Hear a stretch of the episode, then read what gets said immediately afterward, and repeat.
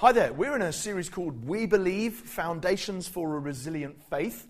And what we're doing is we're looking at the eight key doctrines at the heart of Christianity, the things, if you like, that all Christians agree on and all Christians have to agree on. And if you're new to Christianity, that might be kind of helpful because you may look in at the Christian faith and think, wow, the differences between Roman Catholics and Orthodox churches and you guys and others the differences look huge, but actually, what we've just heard read out from the Nicene Creed, this 1700 year old confession of faith for Christians, that's something that all Christians agree on. It is effectively the essential things that we have to agree as Christians. And the analogy we used last week was like you're playing Jenga and you have some blocks which, if you take them out, the structure can still survive. You know, might, you might be missing a bit, but in the end, the whole of the rest of the structure still stands. But there's some beliefs that are so essential and so foundational that if you take them out, the whole thing falls down. And we're looking in this series at the ones which are foundational, the ones without which Christianity cannot be, can't function. And the other analogy we used was that in Christianity, like in many things, I guess, that there are doctrines and teachings that are written in pencil, in ink, and in blood. And so there are things that are written in pencil which you could rub out and change, and it doesn't really matter. There are things written in ink which you are committed to and you have a strong view on, but nevertheless you agree that people who disagree with you are still Christians. But then you have things which are written in blood. Those are the things you would die for. And those are the things that, if you were to take them out of Christianity, you wouldn't have Christianity any longer. And we've been looking at really what the eight of those are according to the Nicene Creed. The first one we looked at last week, and it was we believe in one God, the Father Almighty, the maker of heaven and earth and all things seen and unseen. And this week, we're looking at we believe in one Lord Jesus Christ, the only Son of God, eternally begotten of the Father, God of God, light of light, very God of very God, begotten, not made, of one being with the Father, through whom all things were made. Now, that is quite a mouthful. And you could shorten it to, we believe in Jesus, right? It is quite a mouthful. And we're going to go through and explain what those things mean as we go. But before we do, it might be worth explaining that this line, this section, this week in the series, is actually the reason that the Nicene Creed was written in the first place. So we did a little bit on this last week, but it's worth knowing the Council of Nicaea, which is in 325 AD, was called in the first place by the Emperor Constantine to resolve this issue. This, if you like, is the line in the creed that the whole creed was written in order to preserve. And so there was a debate taking place in Alexandria in North Africa, and there was a, an African bishop whose name was Arius, and he, was, he had argued in his book, Banquet, that, that there was a time when Jesus was not. He, he argued that Jesus is divine, but he's not the same nature as God. He's not of the same substance. He's not the same kind of being as the Father. He's like a lesser God. And there, there was this famous line he said, There was a time when he was not, that he was effectively came into existence.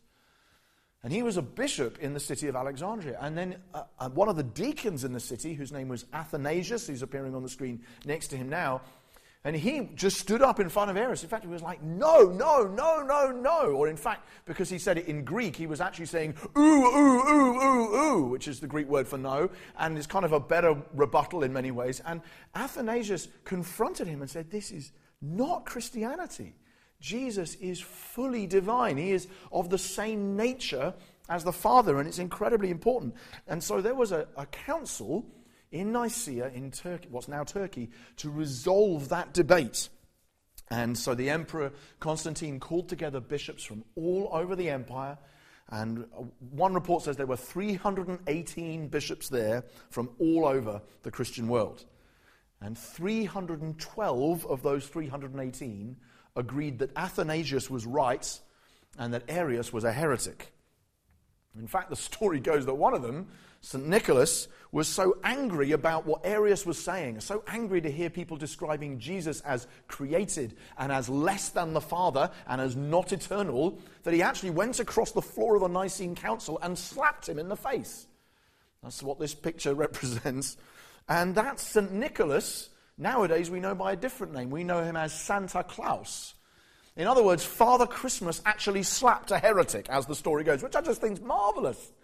Father Christmas. So next time, you know, as we run into Christmas this year, you can just think, ah, you slapped a heretic.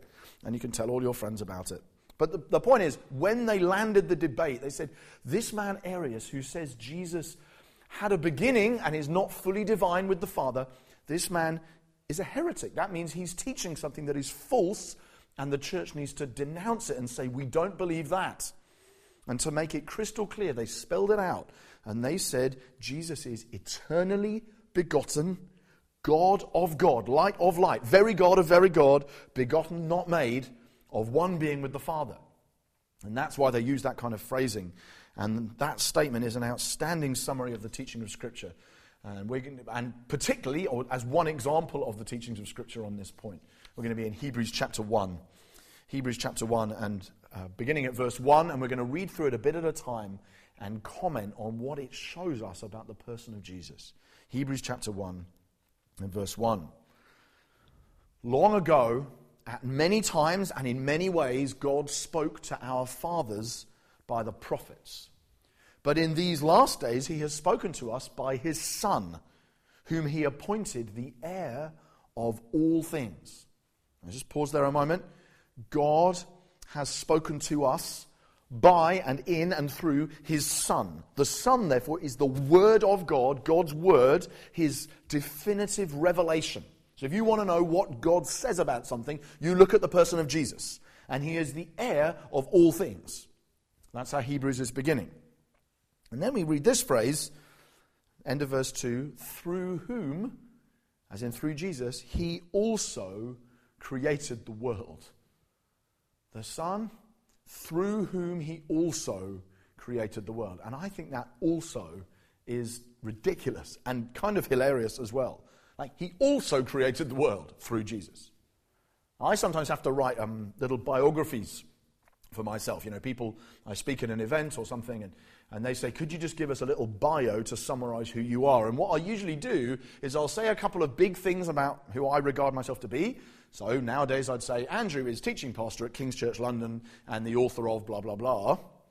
But then sometimes I throw in some trivia at the end, like, he is also a big fan of fine wine and hates cats with the fire of a thousand suns, or something like that. The trivia kind of comes in on the end of the sentence, and it's not really the point of the sentence, it's just a little bit of interesting detail at the end. And that's where the also comes in. You know, I am this, also that. I find it amazing that the writer of the Hebrews can say the Son is the final word of God to the world. He is the heir of all things. Oh, he also is the one through whom the world was created. That's an extra detail you might also want to know about him. Jesus is so supreme that you can say the word also about the fact that he is the one in whom the world was made. Verse 3 He is the radiance of the glory of God and the exact imprint of his nature. Those are, notice, two distinct ways of describing how God the Father and God the Son relate to each other. Right? The first one is that the Son is the radiance of the glory of God. So if God is a giant flaming star, then Jesus is the light or the brilliance or the shining from the star. He's the one that we can see. He's the thing that we can see. And we can't see the, if you like, the blazing fiery star, the blazing fiery glory of the Father is not seen, but what we can see is the light emanating from it, and that's Jesus. That's the picture. And that's not literal. We have to be careful not to do that with God, but that's a picture of the relationship between the Father and the Son. The Son is the radiance of the glory. And the other picture we get is that the Son is the exact imprint of his nature. That's the word that the Greeks use for a stamp like a seal or a coin. So what you do is you put a sort of stamp on something, and then the image that you are imprinting is the same as the image that is imprinted. They look exactly the same, and it's, it's an exact replica, we might say. So the writer of the Hebrews is saying, you want to you want to know what God looks like? You can't see this. Well, you look stamp. He looks like that. So what is God like? Like this. What does God feel about the nations, about poor people, about sinners? You look at Jesus like this. How does God reconcile judgment and mercy? How does the invisible God do that? Like this. See, he's the radiance, he's the shining of the glory of God, and he's the precise replica, the exact imprint of his nature. And then there, also in verse 3, and he upholds the universe by the word of his power. All right, we've already heard that God created the world through the Son, and now we hear that the Son upholds everything as well. Right, some things you might think in their normal state don't need upholding. This lectern I'm speaking from now doesn't need upholding, it stands there on its own terms. But this book does need upholding. So I'm, i uphold it like this, but if I stop upholding it, it falls, goes to the ground. It, it cannot sustain itself. The world is not an, a self upholding thing, it's something that needs to be upheld by somebody or someone greater than it. And he does that by the word of his power. The world is contingent. The world needs to be upheld and sustained by a force beyond itself, or else it would cease to exist. And the way that the Son, Jesus, does that he upholds it through His Word. In that sense, if you could say, well, it's not like a book then. It's not like something that's physical that needs to be upheld. It's more like a word or a song that needs to be upheld. So if I, if I start to sing a note, uh, as soon as I stop, the sound stops. There is an active relationship of sustaining between me, the author, and that which is being sustained. And the relationship between Jesus and the earth is like someone singing out a note, singing out the world, and causing it to continue to be. And as soon as he withdraws his word, the earth would cease to be. That's how the universe continues to be here. In him, all things hold together. That's why the Creed says, through whom he also created the world. He is the one in whom the world came to be and the one in whom the world continues to be. This is Jesus we're speaking about here. Verse, rest of verse 3. After making purification for sins, he sat down at the right hand of the majesty on high, having become as much superior to the angels as the name he has inherited is more excellent than theirs. Now, we'll look at that verse a bit more in the next couple of weeks because we're going to look at his purification for sins and his ascension into heaven in the next few weeks in the series. Verse 5 for to which of the angels did God ever say, You are my son, today I have begotten you? Or again, I will be to him a father, and he shall be to me a son. The writer is saying, the son is a totally different sort of being to the angels, right? God never says to the angels, I'm begetting you, I have begotten you. That would never be a word he'd use. Now, we don't very often use the word begetting either.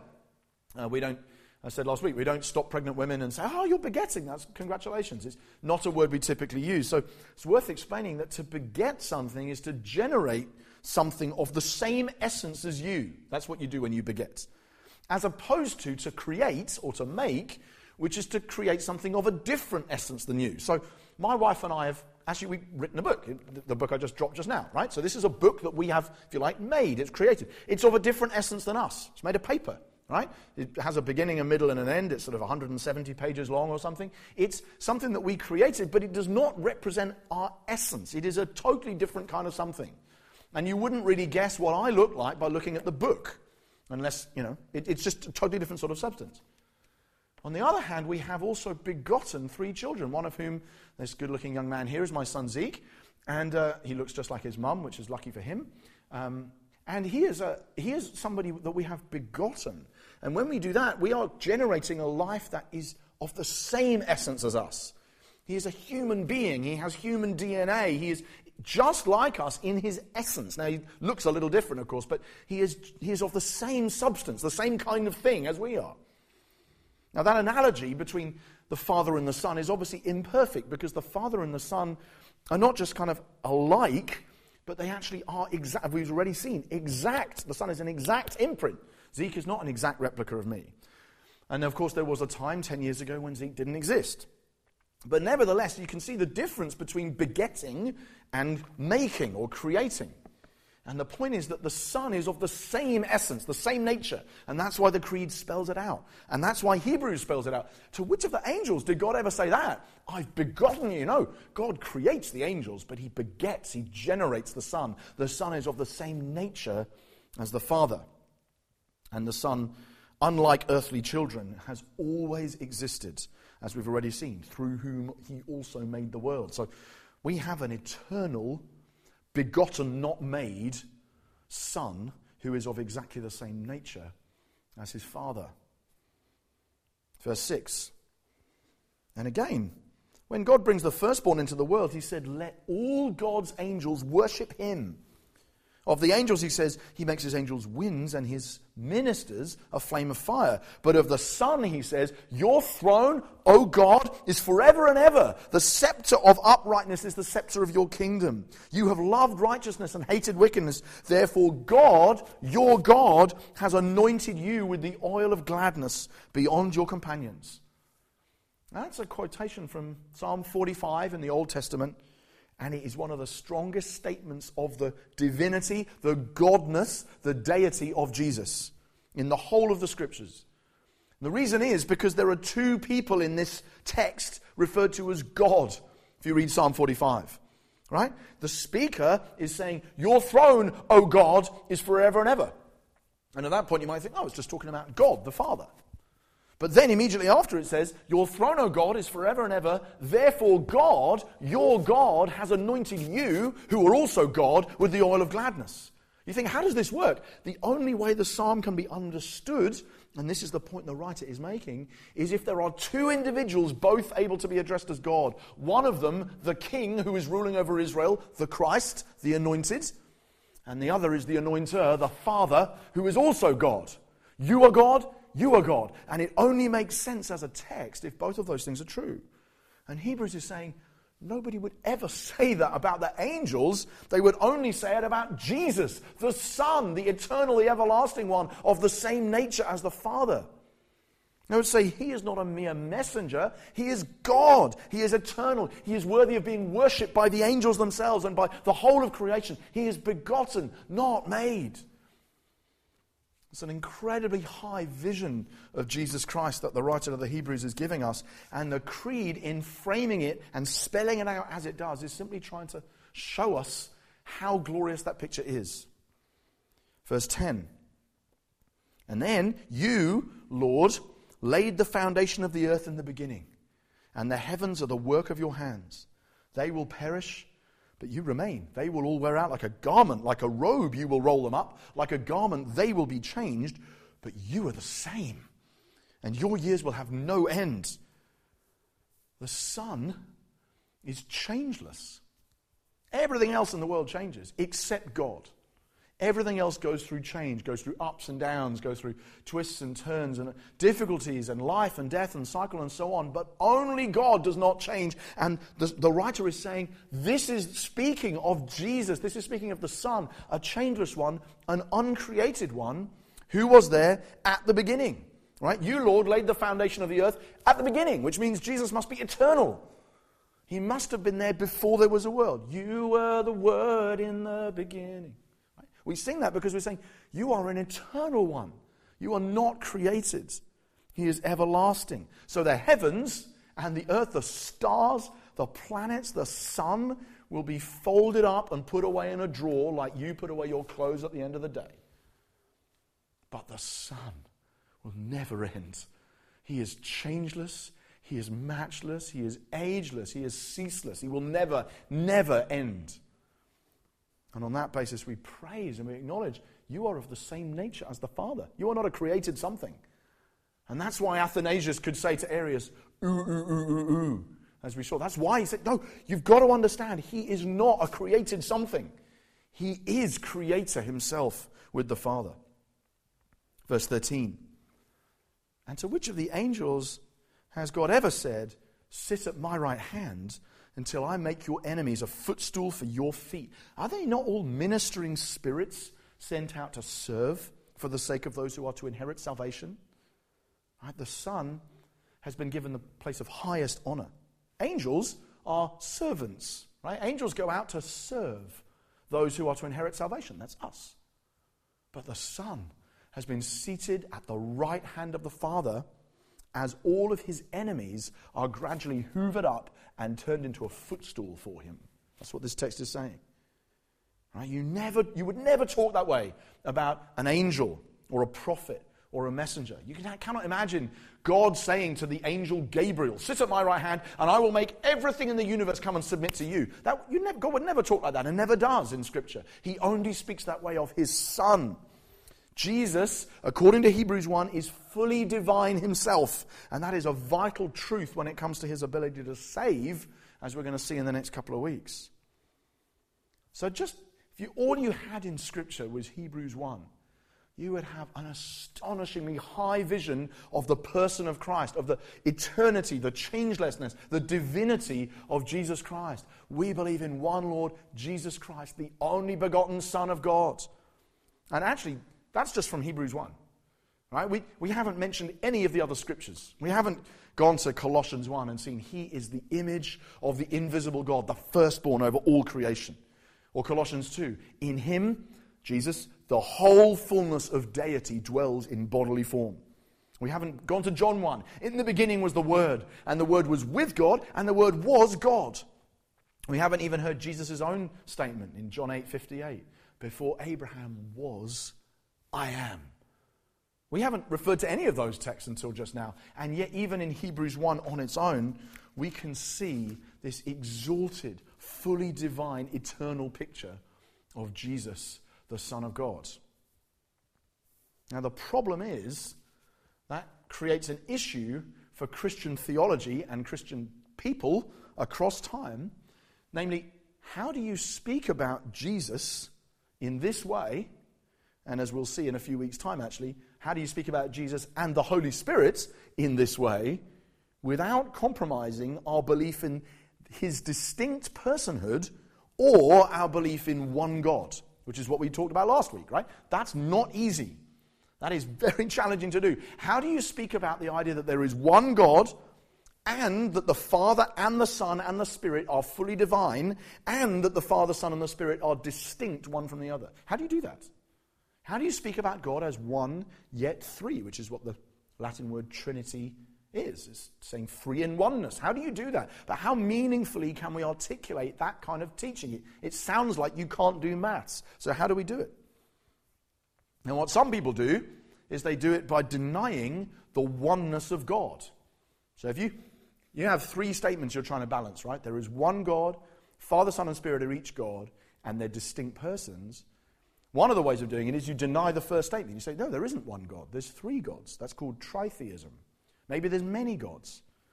And some people deny the oneness of God deliberately, like Mormons, for instance. The oneness of God is not something that Mormons would hold to in the same way. Some people do it by mistake.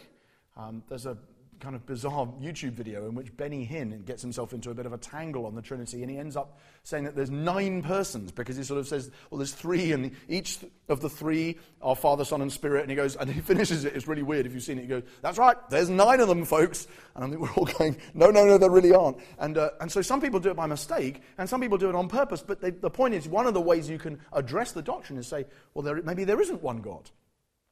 Orthodox Christians never go there. The second thing you can do is you can deny the existence of three divine persons. You can say, well, they're not persons. They're just different manifestations of one God. Right? So the Father, Son, and the Spirit are not persons who can relate to each other. They're different expressions of one God. And that would be something that may be more familiar to some of us through oneness Pentecostalism. And oneness Pentecostalism is really a, a way of teaching about the person of God that doesn't refer to the Father, Son, and Spirit as persons who can relate to each other, but rather as different emanations or expressions or manifestations of one person. And again, Orthodox Christianity doesn't go there. It says, no, the Father, Son, and Spirit can interact like they do at the baptism of Jesus, for instance. And a third way of getting around the problem is you can do what the Jehovah's Witnesses do, and you can do what Arius did in the Council of Nicaea, which is what you do is you de- deny that the Son is fully divine and uncreated like the Father. And then you probably deny that the Spirit is as well. So you say, well, no, there's only one God, and that's the Father, and then the Son and the Spirit are like lesser, lesser gods. To which Athanasius, our friend, would say, ooh, ooh, ooh, ooh, ooh. That is not true. That is not Orthodox Christianity either. And what each of those things do is they are ways of trying to resolve the doctrine of the Trinity, which is ultimately something that you and I, with our finite minds, cannot fully resolve. So I want you to imagine for a moment that I had a, a cylinder up here, And I'm holding it in this direction, okay? And there's people over in that section of the room, and if I said, you can only see in two dimensions, what shape are you looking at? They would say, oh, it's a circle. And if I said to people in that part of the room, you can only see in two dimensions, what shape is it? You'd say, it's a rectangle. And the reality is it's both, but neither of you, if you could only see in 2D, would be able to see how it was all of those things, because you can't do this. Now, with, with the Trinity, to some degree, we're doing that. We're looking at the divine life, at the divine being, and going, I just can't get my head around all of these truths at once. But the way to do that is not to say, oh, in that case, it's just a circle. You guys are idiots. Or, oh, it's just a rectangle. You guys are idiots. The way to do it is to affirm he is both of these truths at the same time. He is all of these things, and my mind is too limited to fathom how that can be true. And that's what Christians have always done. We've said there is one God, there are three persons in God, and each person, Father, Son, and Spirit, is fully God.